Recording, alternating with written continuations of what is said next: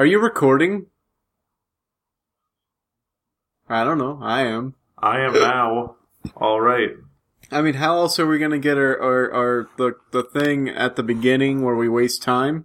Yeah, how are we going to get our uh, sweet pre-reel? And uh, that turns into the cold open usually.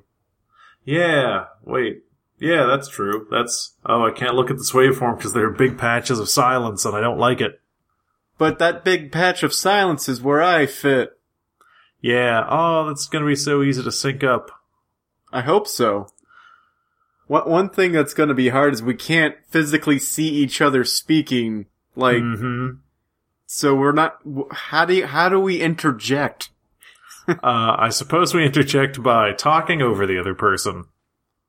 All right, that's great. That's good radio. That's good podcast. It's a pretty fantastic podcast. Um, or we could just like wait until we think the other one's done talking.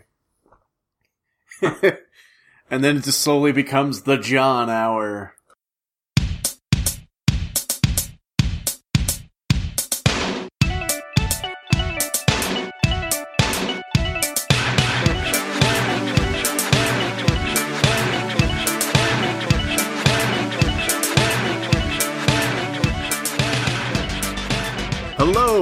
Welcome back to Zero Credits, the show where we talk about things.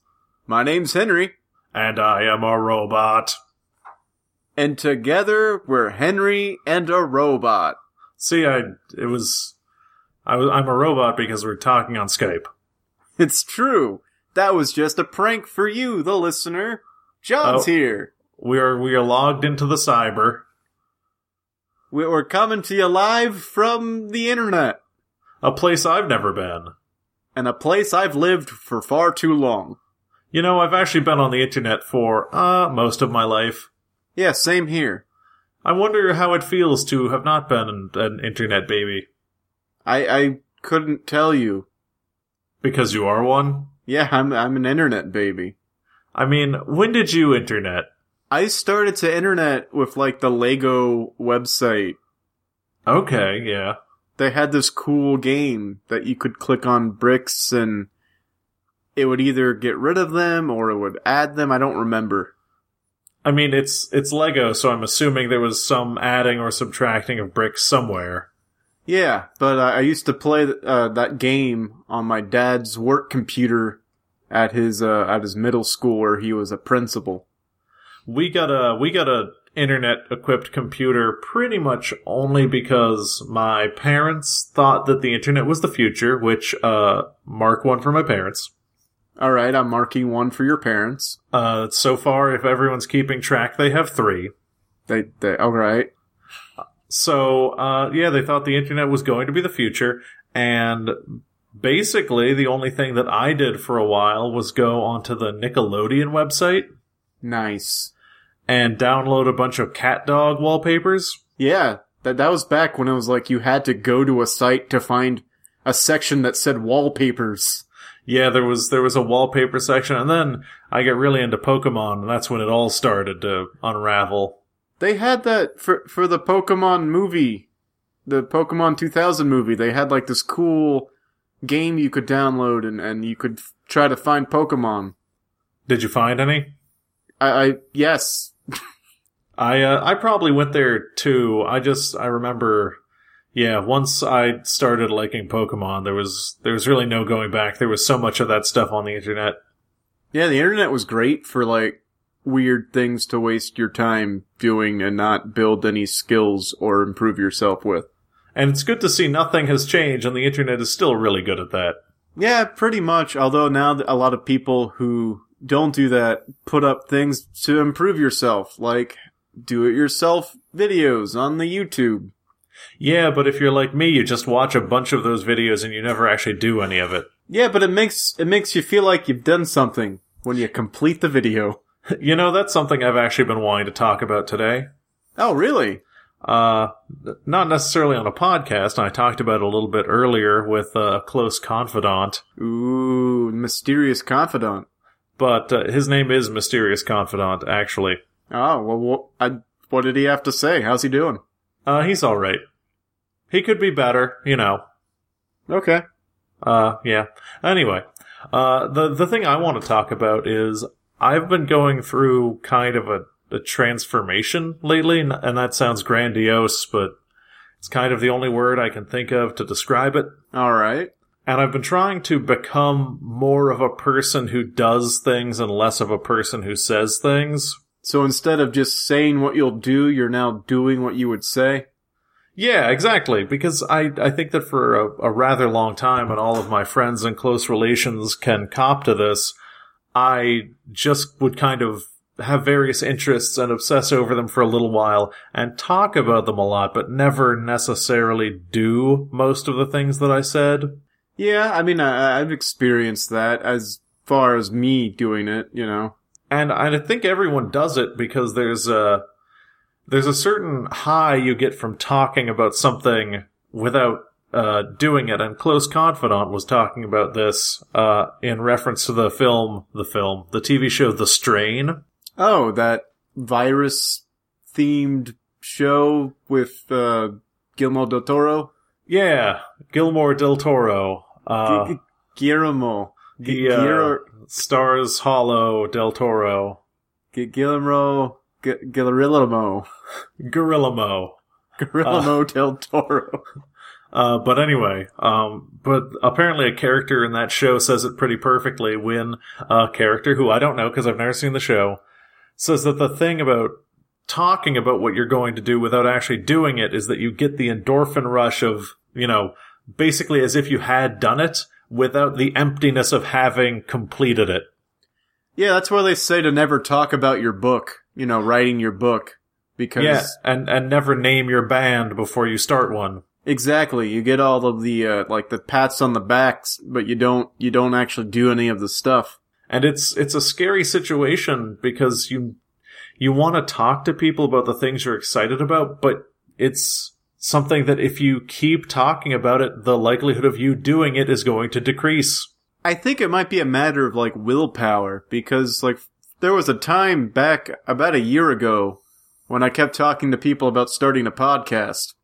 I mean, that seems to have gone pretty well. I mean, yeah, because I started a podcast. And I mean, I I don't know at what point it stops being a I will talk about it and then make it happen and it starts being a I will talk about it and then never do it. Eh, you gotta like set up like a system within yourself that's like, okay, if I'm gonna talk about it today, that means I have to work on it today too. Or like, I can't bring it up again until I've gotten enough, up to like this amount of work done on it. And that's uh, something that I struggle with for a, struggled with for a while and still struggle with, but I'm trying to get to a point where if I tell someone I'm going to do something or tell someone that I have an interest in something, I feel like I'm letting that person down if I never express that. Yeah. So I need to express that more often. And it could be a thing like if you talk to somebody about a project that you're gonna do, kind of think of it as you might be letting them down if by the next time you see them or the next time you talk about it, you haven't done anything with it. And I guess that's why talking about it can be a good thing because you can bake a certain amount of accountability into it. Yeah, you, you kind of almost want to make it into an, you know, turn this endorphin rush thing into a good thing so that you're not just getting these empty, empty emotions from it. Yeah, because the thing about emotions is you you always want your emotions to be like your calories. You never want them to be empty. You always want them to mean something. Yeah. Put down the soda of just talking and eat the potato of actually doing something. Uh, the potato of action from the makers of Time Loaf, the bread that slows down time. Yeah, look, Nabisco has just really been hitting it out of the park with their food related products lately. They really have. You know, they got Time Loaf, you got Potato of Action. It's just like, they're gonna have a fully balanced meal of products. At uh, at some point, I think they made a really smart decision by ceasing to go after the uh, the food and safety part of Maslow's hierarchy of needs and just made all of their food based on self actualization. Yeah, because if you can eat something and then become self-actualized, then you won't need the other parts of the pyramid. Exactly, that's how a pyramid works. Yeah, it, it then becomes like an umbrella. I mean, uh, look at the American pyramid. They didn't build that part before the little part at the top. Yeah, instead they put a weird floating eyeball there. Yeah, they didn't need that because that eyeball was self actualization. Oh, that because it can see. Yeah, Right. that's that's how that works. Hey John, What's up? what are we doing? Uh, what are we doing exactly? Not what are we saying we're doing. Exactly. We're doing a segment, not Co- saying we're gonna do a segment. Yeah, because we're doing it, and what we're doing is is d- doing. One thing that might help you with your doing and not saying, and it might seem a little elementary or kind of like, I don't know, simplistic, but it's like just break down what you want to do into steps and then write it, physically write it down somewhere so you can cross it off. That always helps me. I uh, I've actually been getting into writing lists, and they really help. Yeah, lists are, lists are great. Like having a bulleted list where you're like, this is a thing that I have to accomplish. It has a beginning and an end, and when it's done, it's crossed off. Really helpful. Yeah. I, I love writing up lists or just making like, uh, well, misusing spreadsheets to, to kind of organize things. Like right now I'm applying to all these jobs and each time I apply to a job, that's another entry in my job spreadsheet. Mm-hmm. I mean, there's uh we've talked before on the podcast about the uh, the game loop of uh, certain things like phone applications or video games or board games where there's this completion loop where you put in effort, you get a small reward in in the form of something being complete and done, and you move forward, and maybe you reap a tiny reward from that, and you keep that ball rolling forever, and then people use it to take your money. But I think that you can use the same principles in your life. Yeah, turn the weird, like, gambling aspect of MMOs where it's like you complete something and you might get an item drop. It might not be the item drop you want, but that kind of spurs you forward to try to, you know, defeat the same boss and try to get the different item bar, uh, drop. Yeah, and sometimes you get that item drop, and it's like, oh, you need to purchase Rise of the Hutt Cartel to use this. You're still a free to play player. What? Sounds like somebody's uh, been playing some uh, Star Wars: The Old Republic. I most certainly have. How's that been going? It's pretty good, actually. You know, you know what they called that when it released, right? Uh, Star Wars the mold re chub lax content. Uh, they called it Tortanic Oh, why? because uh, they kept saying it was big too big too. Sorry, too big to fail, and then uh, it kind of went free to play within a year. Yeah, uh, yep, I could see that. But it's a, it's a definitely a strange experience to be playing this game now. Yeah, Because, uh, as I was thinking about while I was playing it nine minutes ago, uh, that was the thing that I had to complete. I was in an unsafe zone and, uh, couldn't log out. Oh, so that's what you that's what you were doing. Yeah, that's what, that's how I was spending my time. Oh my gosh. But, yeah. Th- something that I'm noticing is this game is, it's not really at the end of its life cycle, though it might be getting there. I feel like it's about 70% done, Yeah. But uh, new content has been released readily. And one of the things that's interesting about uh, video games is that they are constantly being, you know, improved to make the experience better is the idea. For things that are narratively driven, for the most part, it's just changes to like the the structure of the code, like fixing bugs, making things less breaky, but generally like keeping a cohesive, creative vision moving forward. Yeah. But like is anyone even playing this game anymore? Oh, tons. Really? Yeah, tons of people are on there because it's it's free to play, and the fascinating thing about being on there right now is because the amount of content that it has that has been like shaped and shifted and molded down into something that is uh pretty perfectly digestible is huge. Re- okay. That, that, that's surprising because, you know, you probably go free to play because you don't have enough people buying the game. I mean, they they went free to play, and all their uh, all the stuff that you can spend money on is a little gross. It's all very much like, oh, go on the market. You can spend money to buy these things to make you better, and you can engage in like player to player combat and things in which that would be a little skeevy. Yeah. But for the most part, the, the interesting thing about the game is all of the story content is entirely soloable. now, when it was first released, I remember watching a little bit of gameplay.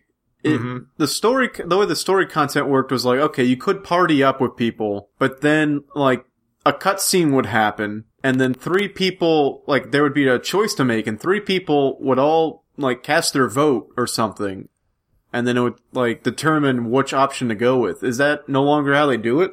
Uh, it doesn't really need to be that way because there is no need to ever talk to another human being in this video game ever again. Then why is it an MMO? Uh, that's one of the fascinating things about playing it is it feels at this point like something that's living inside an MMO's body, like a like a wasp that lives inside a cicada. That's that's gross, but I get the I get your point. because it has these these massive MMO vistas and all these trappings. But what it is right now, if you're not someone who's doing like guilds and player versus player stuff and all this typical MMO stuff, is you have a really interesting single player RPG with eight different stories and kind of interesting combat Well, that's cool. But they seem to have paired out because I think that when they created this game, they had two sets of people. There were like people who very clearly wanted to play like World of Warcraft, play with a bunch of people and do their thing. And then they had people who just wanted to have a fun little dumb nerdy Star Wars story. Yeah. And I think they struggled with that, and that's why people were not playing it because they could not figure out how to make that work. But now they've figured it out. They figured it out by ostensibly making the game like, here's the one, here's the game for the people who wanted the first thing, here's the game for the people who want the second thing. They are not the same thing anymore. Wow, so it's it's the the world's first single player massively multiplayer online game. Yep, I, I think that might be a pretty good descriptor. Also, all the voice acting is really good and the story is good. Yeah, I mean, uh, Star Wars: The Old Republic came out in a time where a bunch of people were launching really like million, multi-million dollar budget MMO games, and uh, it, it was kind of set the uh, the precedence of of the rest of the games that were coming out. They've all sort of failed though, which is which is the weird thing, but it was a trend like two years ago, four years Yep. ago. And I think that that trend died off and rightfully so. And I think that everything that is left over from that is trying to find a place to, um, like justify its existence. And I think that the Old Republic ended up in a pretty neat place with that. That's cool. And I mean, I like it. I would recommend it. It's a lot of content for free. However, uh, you move slow and you don't get a transport if you're a free to play player and they're big, open expanses between places with not a lot to do. I mean, one of one of the things that the game is trying to get you to do is to drop some money on it. So you know, that that makes perfect sense, really. And I mean, if I get further in this game and it's something that I really want, I will drop like $5 on it. Yeah, because five dollars is like, hey, you get uh, you get a transport and some cool stuff, and that's it. Like the second that you uh, spend any amount of money in the currency store, you get like a full expansion. I think. all right. As an incentive to uh, incentive. What what is that word? Incentive as an incentive to actually drop money on the game. Yeah, like as as an incentive to like just drop any amount of money just to get started. And I mean the the cool thing is like you can earn the uh the premium currency just by playing the game if you want to. I really like that system. I I, lo- I love games that are like, yeah, th- there's premium currency and like you could buy it, but if you can just if you just earn it by playing the game, then that's great because then you know I don't have to I don't have to spend money. And the fascinating thing about how they do that is it's an entirely new system that they created so that you can earn what they're called cartel coins, which is weird. I don't know. I think that in the in the current uh, political environment, the word cartel isn't really sexy. well, this game did come out a while ago though, so That's you- that's fair. How, how, what about Cabal? Do you would you be better with Cabal? I would be better with cabal coins. All but, right. but the system in which you earn the premium currency as a free to play player and as anyone is there's this thing called a legacy system. All right. And you start and you, when you create a character, you can only have a first name. What? Why? You can only have a first name because when you are level 10, you choose, you choose what your last name is. What? And after you have a first name and a last name, subsequent characters that you make can be members of your family. Oh, that's actually pretty cool. And members of your family, when you, because your character has levels, but your legacy has levels on top of your character, and your legacy stays leveled up between characters, and all the perks that you earn on it are distributed through all of your characters in the same legacy. So there's no there's no penalty or detriment to just rolling another character. Well, I mean, there's there's a detriment to it in that it'll still be level one, but your legacy perks, like let's say you have a legacy last name and it's like uh, Hen- Henry Meister. Henry Meister. Yeah, you have a the Henry Meister legacy, and Okay. the way you level up your legacy is by doing anything. You just get a little tiny bit of it, but it's mostly through like achievements, which are doing story missions and fighting monsters and you know typical achievement stuff. And by the way, there are hundreds of them. Of course, because well, what's a game without millions of achievements? And some of them are, are pretty neat and you know you can't get all of them on the same character which is great but let's say you get enough legacy points where you're like i have the legacy points to buy a perk that makes my walk speed 10% faster Okay. every character that you create with the last name henry meister will walk 10% faster Right. Uh, I mean, that, that sounds like a good way to kind of encourage or just at least not discourage people rolling out different characters. Yeah, it's it's really cool. I, I really like it because you, you create new characters, but you have these these overarching benefits to them. So there's not this huge I don't know, you don't feel like you're starting quite from zero when you start over with a new character. Yeah. You've got more than zero. Yeah, whoa.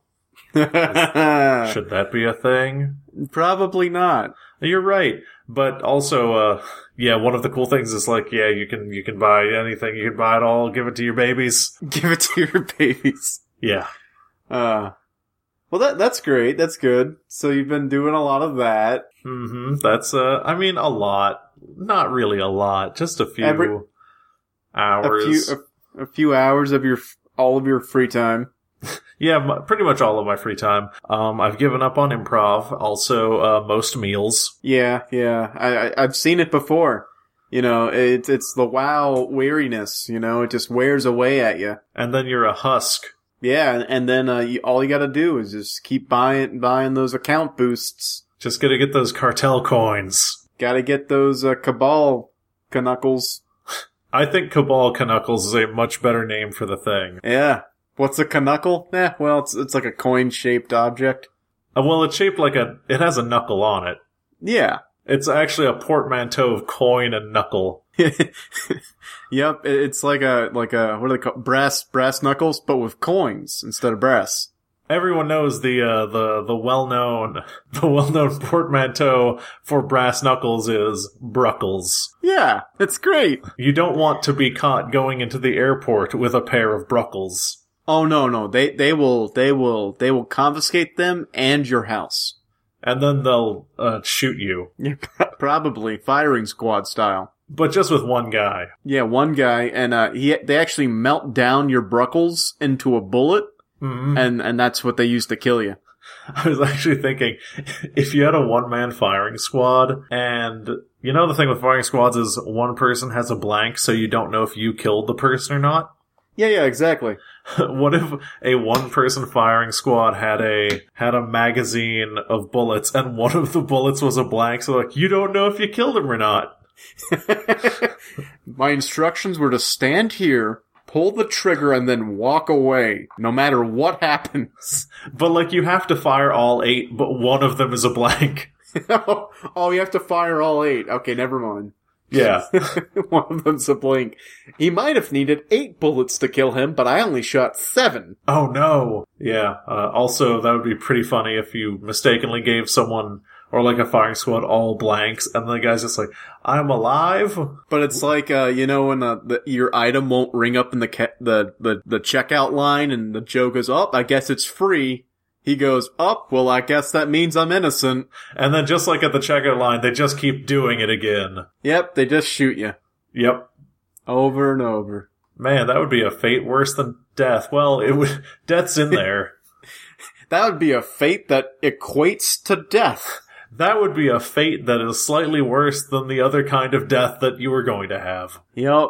A drawn out death that still comes just as fast when it comes. I think that's a Andrew Bird song. I think Andrew Bird's a singer. That's true. He is a singer. He I've been listening to a lot of his stuff lately. He good. I, I don't know who that is. He uh, is a singer. All right. I'm glad we covered the bases. And uh hey, wait, we need to talk about something real quick. What is it? So uh, I heard you were talking to uh like a, a big podcast insider guy. Oh yeah. Did we did we get any funding? Oh, uh, well, that the thing about that is uh, we we went to to sign the paperwork, Yeah. and uh, he died. Oh, he he died Yeah, he died. just right there. Well, not right there. He died while we were signing the paperwork. Wow. Uh, did he did he complete signing it? Do we have do we have funding, or did he die like mid signature? He was actually picking up the pen when he died, so even the the mad scrawlings of a man uh, dying from liver failure couldn't really count as a signature. Uh, what was the cause of death, John? Liver failure. Oh, liver failure. Okay. Uh, Also, uh, diabetes. wow, the the one two combo, as they call it in the medical profession. He, uh, yeah, his, his e-cig smoke was too sweet. Oh, and that just what did that have to do with the liver? No, that's the diabetes. Oh, okay. The liver was the whole bottle of scotch he drank during the interview. Gotcha. Yeah, I, I did pick up on that. So you're saying we'll never see Thragitarius again? I mean, I guess you could see him if you go down to the morgue for the next two days. Well, what I mean is like he won't be on the show.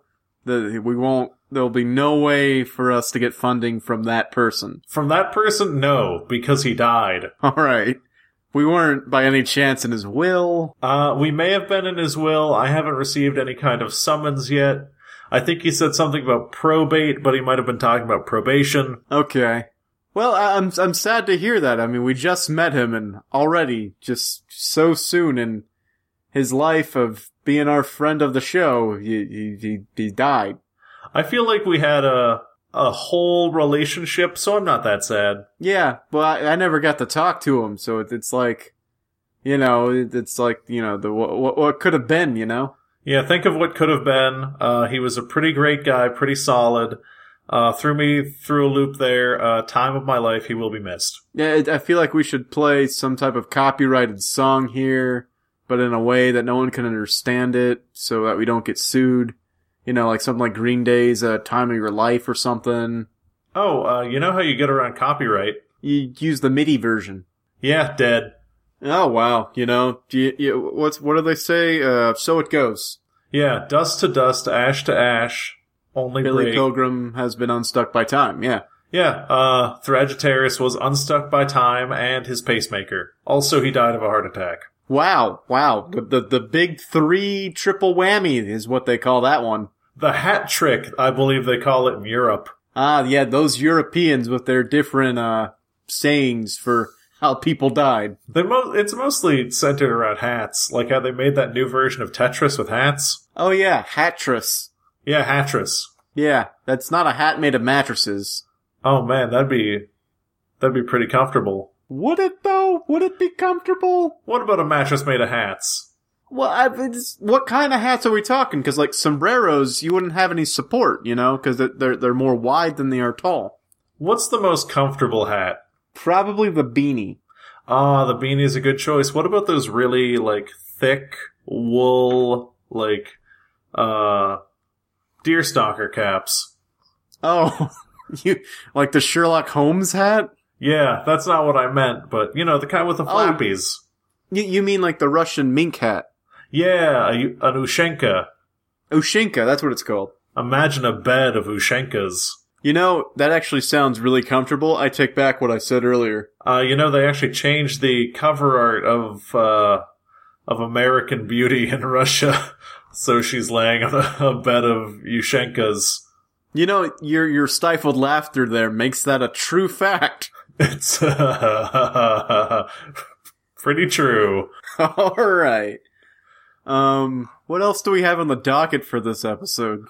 I think we might have uh, a break. Oh, that'll be good. A nice, a nice relaxing break for the listener and for us and for, and Thragitarius. Uh, a nice rest in peace. A nice rest and break. A nice break in peace. Bip. Bip to you, good sir. I feel like we could, uh, I feel like we could take this a little bit more seriously. Someone has died, but Yeah. Look, look. My the way I grieve is to is to make fun and and enjoy the levity of life. mm-hmm, yeah. And uh so, you know, rest in peace, jerk. Huh, rest in peace, idiot Thragitarius. Dude, that's a bit too far. You said his name. Okay, th- can I say it again? Yeah. Rest in peace, idiot. Yeah, see, now they don't know that you're talking about they don't know who you're talking about. Ah, okay. You could be talking about any old idiot who died, you know, like uh, you know, all the all those idiots who chose to die. Yeah. Man, that's, it's really, you know, of the choices you can make. Right? Because It's, like it's if, an important one. If you've got shoot two choices in front of you. All right, I don't like this line anymore. Neither do I. Alright, we should take a break. Take a break.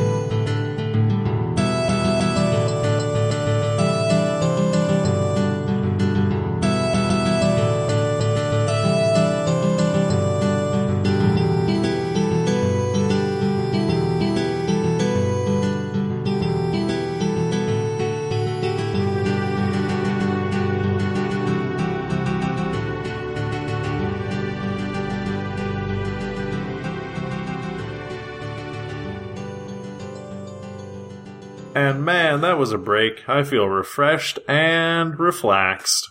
Yeah, th- those orange slices really did the trick. I drank a whole Noxzema. Wow, that that's more than is recommended. Uh, is it? Yeah, I mean, don't you know you got to get back in there for that second half? You're right. That second half is so much harder than the first. First one, you had your animal spirit. Second one, you have to rely on your own power. Yeah, and they turn the gravity up by half. It's, man, talk about basketball. Basketball sure has changed. You know, the rules, they, they, they kind of tweak them every year.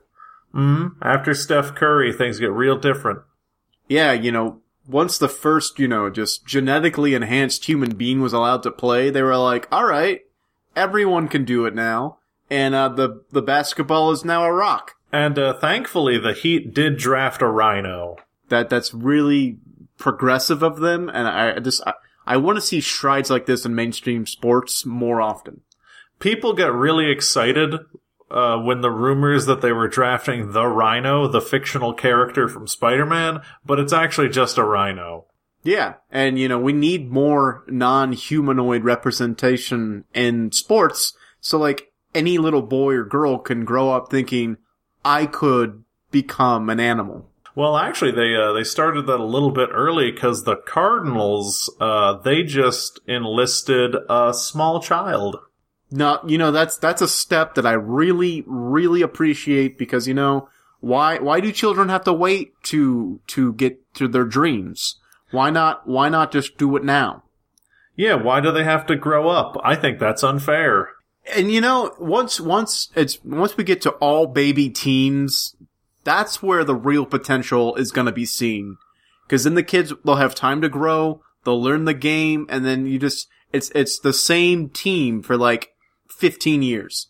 See, it's it's the thing that I've been saying the whole time. The whole time is I think that dog sports predict human sports.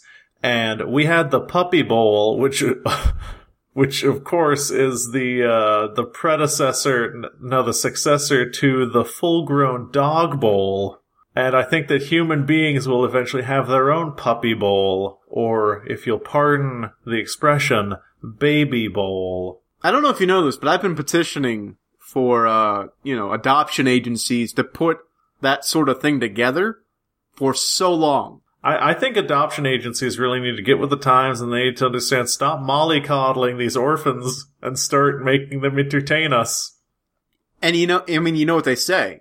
An entertaining orphan is more likely to find a home. Hey, uh, you know what, uh, what entertaining orphans makes me think of? Oh. Oh, are you perhaps thinking of the recently released Netflix original? I, I am thinking of that Netflix. Yeah, the Netflix. The Netflix original. Uh, As- lemony, as- lemony. Okay, let's say it together over Skype. Alright. Alright. Lemony, Lemony lemony, snick- snicket. lemony snicket. lemony, sni- lemony. Lemony Snicket. I'm saying at the same time as you, but you're not hearing it at the same time as, as Okay, me. okay. One, two, three. Lemony, Lemony Snicket's Snicket, a series, A series of, of unfortunate events. events. See, Why did you slur it? What? No. I think that was perfect.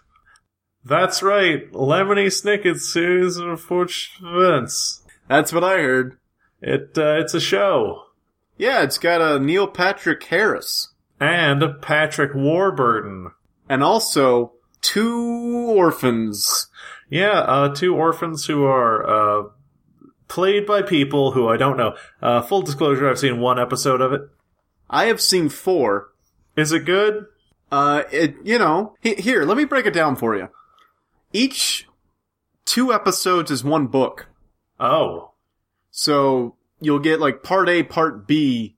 Uh, episode one, episode two is part B of episode one. Does that make, I, I, I just confused myself. Yeah, it goes A, B, A, B, A, B, A, B. It, it goes like one A, one B. You know, every two episodes is one book. no, I gotcha. And so it's like, when you watch just one episode, you're watching half basically of that arc. Okay. And uh, so the second episode will close out the arc, and then the third episode starts a new book. Because uh, I thought the entire show would just be the arc of the first book, which I have never read. Well, they're not they're not long books. They're ch- they're children's books. Oh. I can't Yeah. watch this show anymore. No, what? No, it's great. Uh, there's 13 books in all, and it, it all tells the story of the Baudelaire orphans, of which there are three. Uh, the baby, of course, is CGI, CGI And, uh, baby. CGI baby, and uh, it just goes through the series.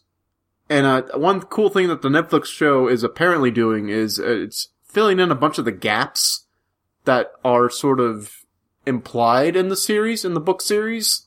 Hmm Um, because like, you know, I'll just say in the book series, you don't know that the parents are alive. You don't know that the parents are uh, Will Arnett.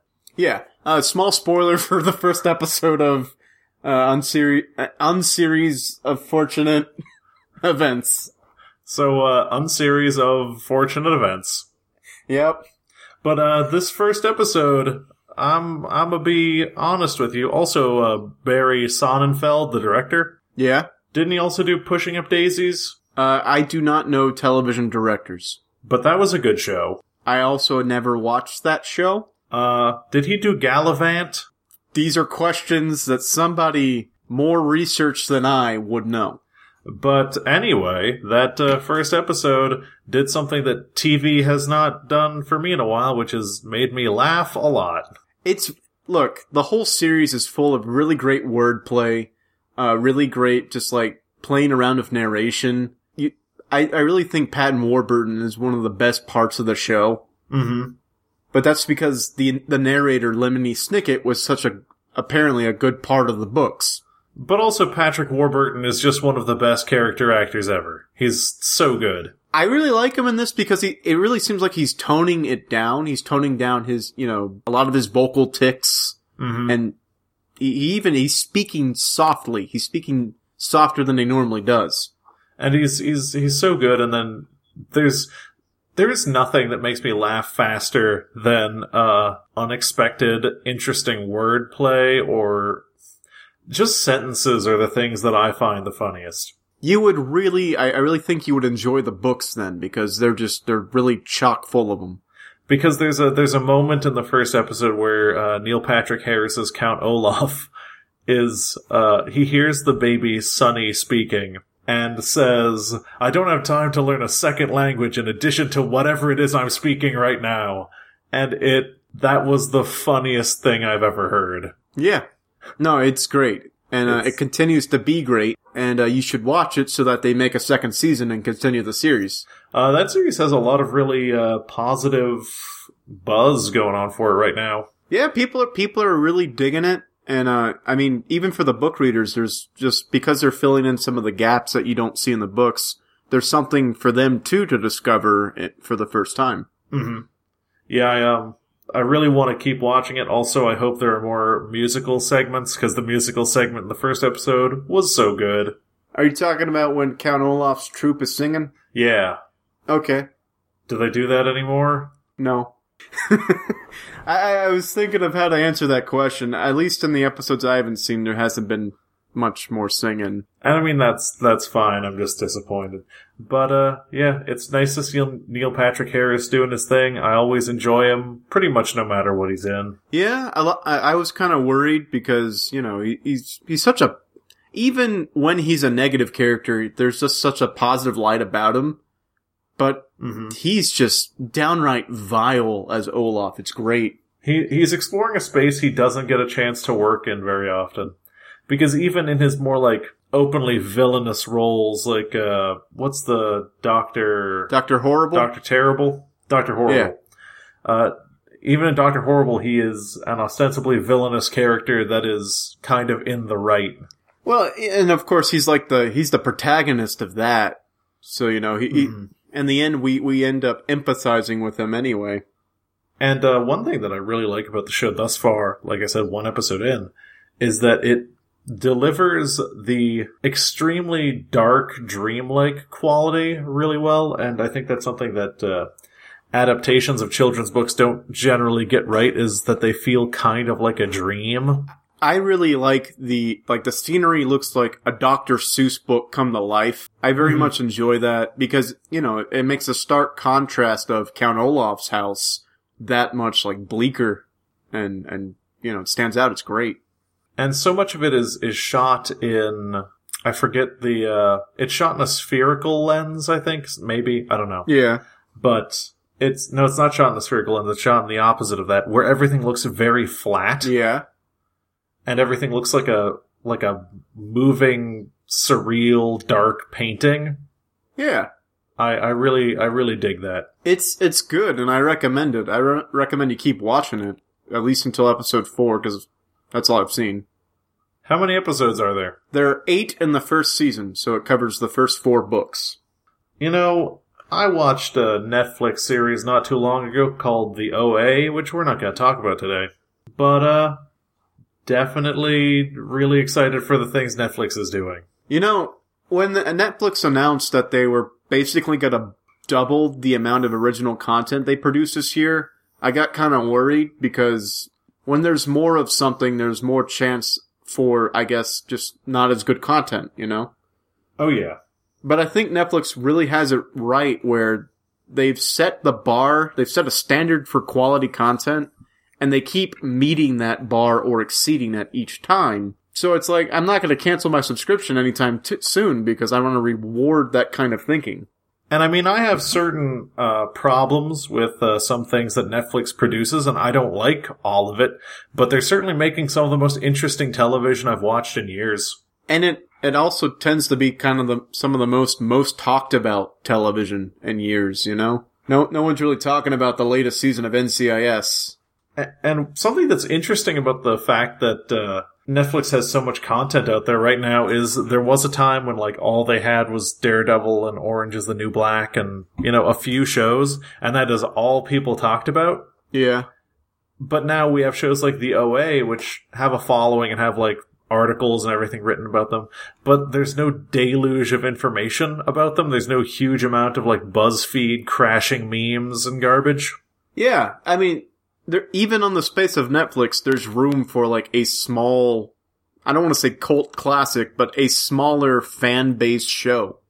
And I think that's something that, uh, I mean, clearly Lemony Snicket's series, and I mean, excuse me, Lemony Snicket's on the series of Fortunate Events. I don't think it's going to exist in that space, but I think that there are a few shows on Netflix where people are like, okay, this isn't a huge hit, and I think that Netflix is okay with that.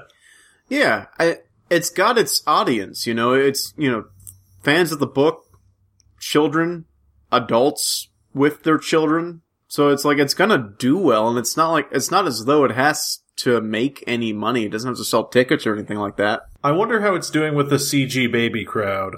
You know, the CG baby crowd, I've actually, I've read the reviews. They, they like the technique they're using. It's bit, it's a kind of a dated technique with, with the, the shading and, you know, some of the lens techniques that they're using. But they really, they really are disappointed. They thought the CGI baby was going to kind of push the margins of what it, what it means to be a CGI baby, but it's not quite doing that. I mean, sometimes if you're a CGI baby in Hollywood, you just have to toe the line and hope for the best. Yeah, there's there's not a lot of parts for CGI babies anymore. You know, they're not remaking the Grinch any anytime soon. Mm-hmm. So it's kind of like they'll take what they can get, and hopefully CGI baby will see a lot more of her in the uh, upcoming season.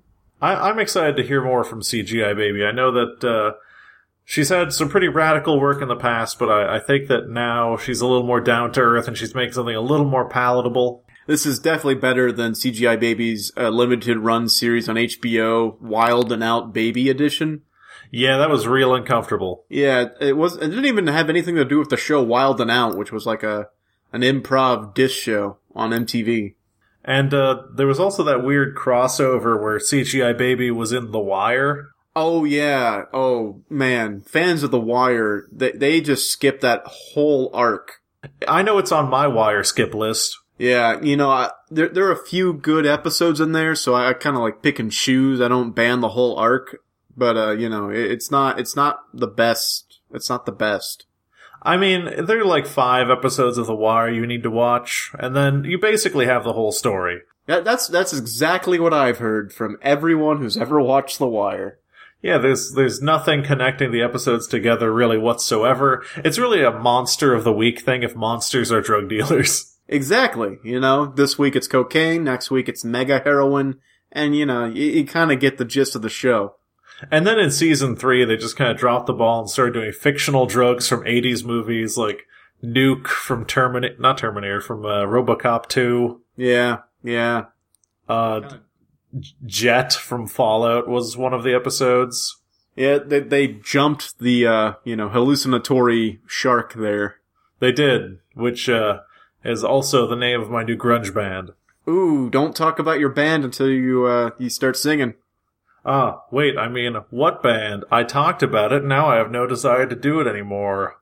All right, so ser- series of unfortunate events uh, definitely check it out. Watch it. It's it's good. It might not be great, but hey, it, not everything is.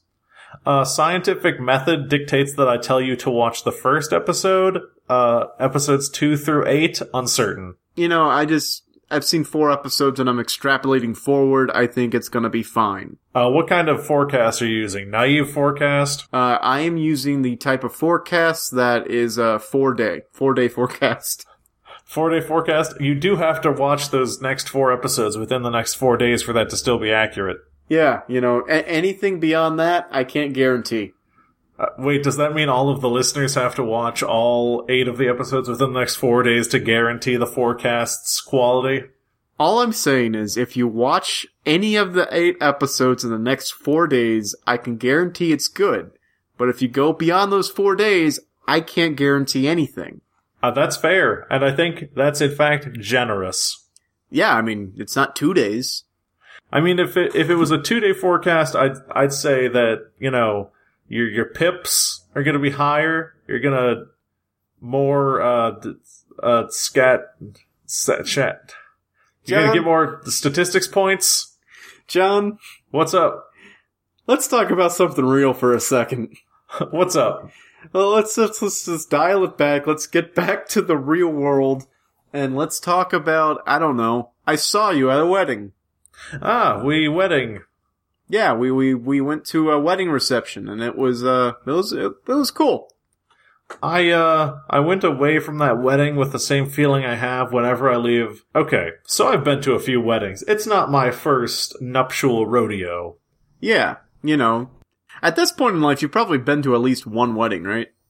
I've been to I don't mean to shock you with this, like Yeah. 5 weddings. Five weddings. That's more than four. It's significantly more than 4. Almost 6. But so I've been to these weddings and every time I go to like a big church wedding with a million people there, Yeah. I leave. I'm I'm not happy. I feel like I just went to church, and I just, in general, feel like everyone there was just kind of pressured to make it a good time. Yeah. And every time I go to a wedding, like the one I saw you at, that is, uh, this one took place in a bar. Uh, that's did. just, a, it's just very, uh, kind of low key, informal party for people who are there to celebrate you and the thing that you're doing. I always feel great. All right. I mean, I, I've exp- I've been to like twenty weddings or so, and uh, you know, I've been to a mix of both, you know, very traditional, very formal, and also the kind of low key thing. And uh, I say you really need a nice balance between the two. Really, you know, too far in either direction, and it's just it's not a fun time, really. I mean, I of course you need some amount of circumstance. You know, you you don't want people to be like, "Oh, the wedding happened already. I didn't know because everyone was just having fun and and drinking schnapps." Yeah, I mean, you run the risk, like, if things aren't organized, you run the risk of people missing out on stuff, or just it not having kind of the gravitas that it should have. Mm-hmm. Because I feel like a wedding, no matter what your belief is, getting married should be monumentous, you know? Yeah, it should be a, a huge event because even if uh, you believe that marriage is just an institution, it it deserves to be like a huge event where you're making a massive life change and you want to you want to celebrate it. You're not necessarily saying my life has changed and I'm celebrating the death of my old life. You're saying this day is about me and the person that I love and all the things that we love and we want to celebrate all those things in one day because we only have one day to do it. And also, it, you have one day to do it because you want to celebrate with all your friends and family, and you, you can only get them together for like one day before, you know, Aunt Gertrude starts throwing pies at brother-in-law Steve. Damn it, brother-in-law Steve. Well, I mean, Aunt, Aunt Gertrude threw the first pie. Yeah, but Steve brought his snake. Ah, well, but he, it's, he uses it as a talking point. And I get I get that it's his comfort snake. I get that, but come on. But yeah, I, I, I've, you know, in my 20 wedding experience, I really lean toward the kind of like, not short ceremony, but kind of, you know, you know, get the ceremony done with. Don't, don't drag that out. And then have a long reception. Oh yeah. Because the long reception is like, that's where, because no one can talk during the ceremony. Mm-hmm. And and if you have too much of of other things in the ceremony, then it's more about those other things than it is about the reason why we're you know, we're gathered here today. You know? And I could sometimes see the like the wedding ceremony as being something that could happen apart from most of the people at the reception. Yeah, like you, you could you could have a ceremony with you know close friends and relatives, and then you could have a reception with hundred and fifty people at it. that could be a thing that could happen, but it is kind of kind of alienating to all those other people who weren't at the ceremony because that you know they didn't get to share in the exact moment. You know? Yeah, but I guess a lot of that goes back to the the crux question of weddings: is is it about you or is it about other people? You know, it's supposed to be about the couple, right? Supposed to be. So it's like whatever the couple wants. If the couple wants people there, then that's what the pu- couple gets. Mhm. If the couple doesn't want anybody there, then that's what the couple gets. So it, it's it's really down to the couple, right? I feel like in a perfect world that is true because I think that I think that people get it twisted. They think that the couple has less power than it does. I think the couple has the most power in that situation because they're like, we have the ultimate card, which is we could just elope. Yeah, I we mean, could it- we could spend no money, give you guys no party, and just make the thing that we want to happen happen. But if you're gonna be down to party and celebrate in this with us, we're gonna do whatever we want, and it'll be huge and fun and great, and it'll celebrate everything we like. in a perfect world, that's true. In the world we live in, we've got, of course, family pressure, society pressure, all these things that are, that can be really hard to shake off. And uh, so it, it's like in a perfect world, the couple couple should and probably does get the last say in it, but they are probably influenced by outside forces like the family. Oh yeah, family pressures are uh, are no joke, especially around weddings. Oh man, yeah, the, like the list of traditions and and uh, like all the conventions that you have to do, all the considerations you have to make, all the feelings you have to protect. It, it really seems like all of that should be given to like a family member, and the couple should be free to just enjoy the day. You know? Or maybe that should be like the the job of the couples moving forward, like in the world we live in. That uh, you know, if you have like a person a person getting married, you should be like, I am going to protect this other person from as much of this stuff as I can. I'm going to trust that they'll do the same for me. You know, hope you know that's that's the the thinking behind like pay it forward. So if we could have like pay it forward weddings. Pay it forward, wedding edition, yeah. where, where it's like you know it's kind of what the bridesmaid does a lot of the times or no the maid of honor hmm she's the one who, who's like I, i'm just gonna protect the bride from everything that's going on so she can just really focus on what's important and that that's she's getting married And I mean, let the- brides Go. do not have it easy. Do not have it easy whatsoever. no no no they don't huge amounts of societal pressure for them to like plan and and do everything and and grooms have it relatively easy yeah i mean grooms just have to face they just they have to stand up there the entire time they don't get a fancy entrance that is true give a give the groom an entrance okay i'm calling it right now if i have a wedding uh both bride and groom will have wwe style entrance music Oh, that that would be great, you know, and uh really complete the motif. You you get a champion belt, you know. yeah it's uh it's actually the you both wear it Yeah, instead of wedding rings, just wedding champion belts. Oh man, there could be a thing where like halfway through there tries to be a twist and like someone tries to tries to rush the wedding and, and take the belt and you both have to like DDT them off of the off of the church. Yeah, the the uh the the best man turns heel at an unsuspected moment. He just like reaches under the cake and pulls the cake wouldn't be there at the ceremony. He just reaches out under the minister and pulls out a, a folding chair and hits you in the back. Yep. That'd be pretty great. And then uh I mean it's got the bride has to give him the people's elbow, you know. Yeah, and I mean she has the crowd will know it's coming. Oh yeah, they'll they'll, they'll chant it. They'll set her up. The bride will like be standing on the pulpit. Is that what they call it? Yes, they call in some instances it's called a pulpit.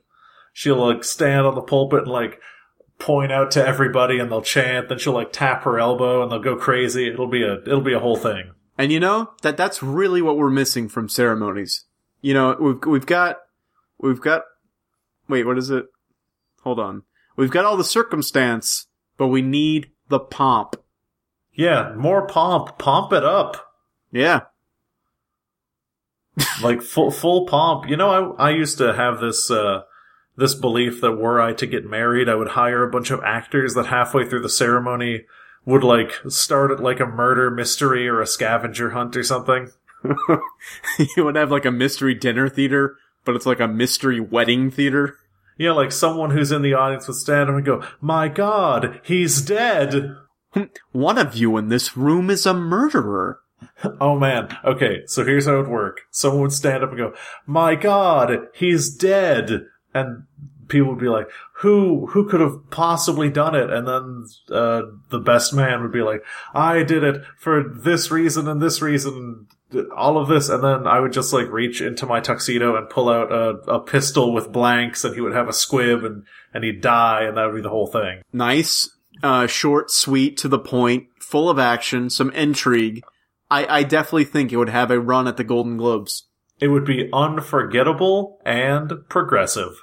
And it would take all the edge off, you know? Uh, no more nerves because, hey, you know, we just watched a man die. Yeah, nothing takes the edge off of a wedding like watching life leave someone's body. That's why at the, you know, it's not a real wedding, a, a real Dothraki wedding until three people have, have died. Yeah, you watch the life leave someone's body, and then you watch the wife leave with somebody. Boom, boom, boom. Hashtag catchy sayings of John 2017. Ooh, ooh, ooh. Hashtag hashtag wedding. Is that a, is that a hashtag? It it will be now. Well, uh, I think uh, maybe now that we've given our listeners some amazing wedding tips, You, you know, let's, let's recap. We, we've given them amazing wedding tips. We've given them some life lessons about, you know, doing and not saying. We've Mhm. given them a rundown of, of Star Wars The Old Republic and a little brief kind of preview review uh, of, of, of, and series of fortunate events. And I mean, since it's uh, since it's the first one of these Skype episodes, we probably need to end on something that's really poignant and kind of ties it all together. Uh, yeah, you're right. You know, a, a message that they can take home and stuff in their, their fortune cookies for when they're hungry.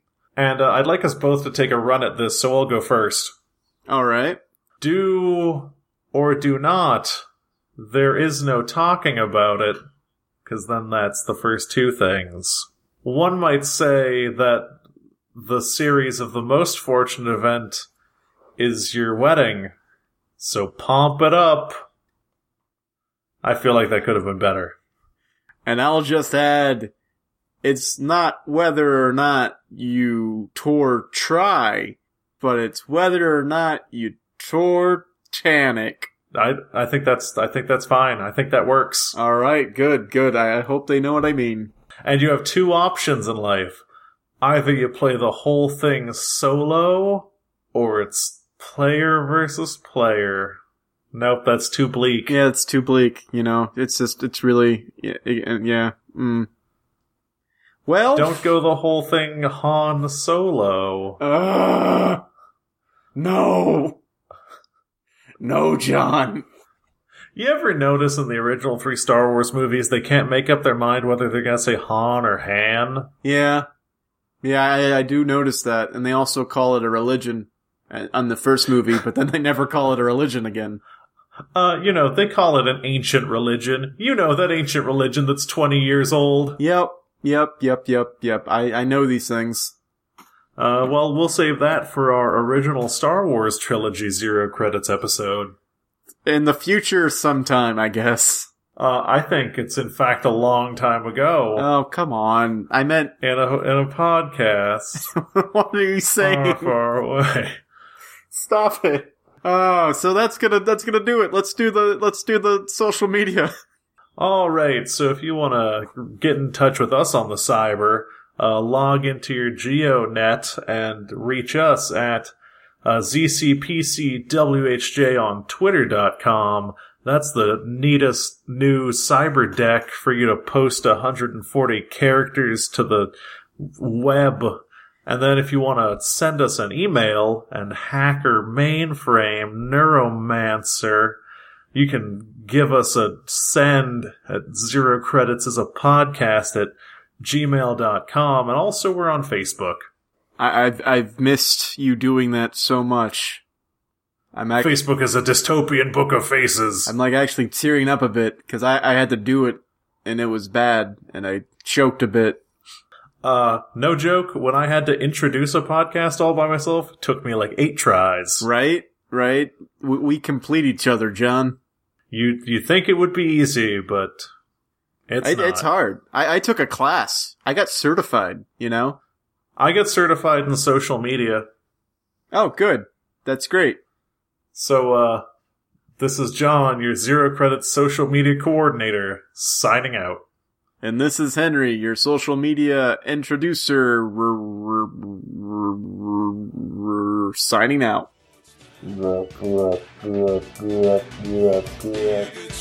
Bye. Bye. Bye. Pump it up. I say the last thing.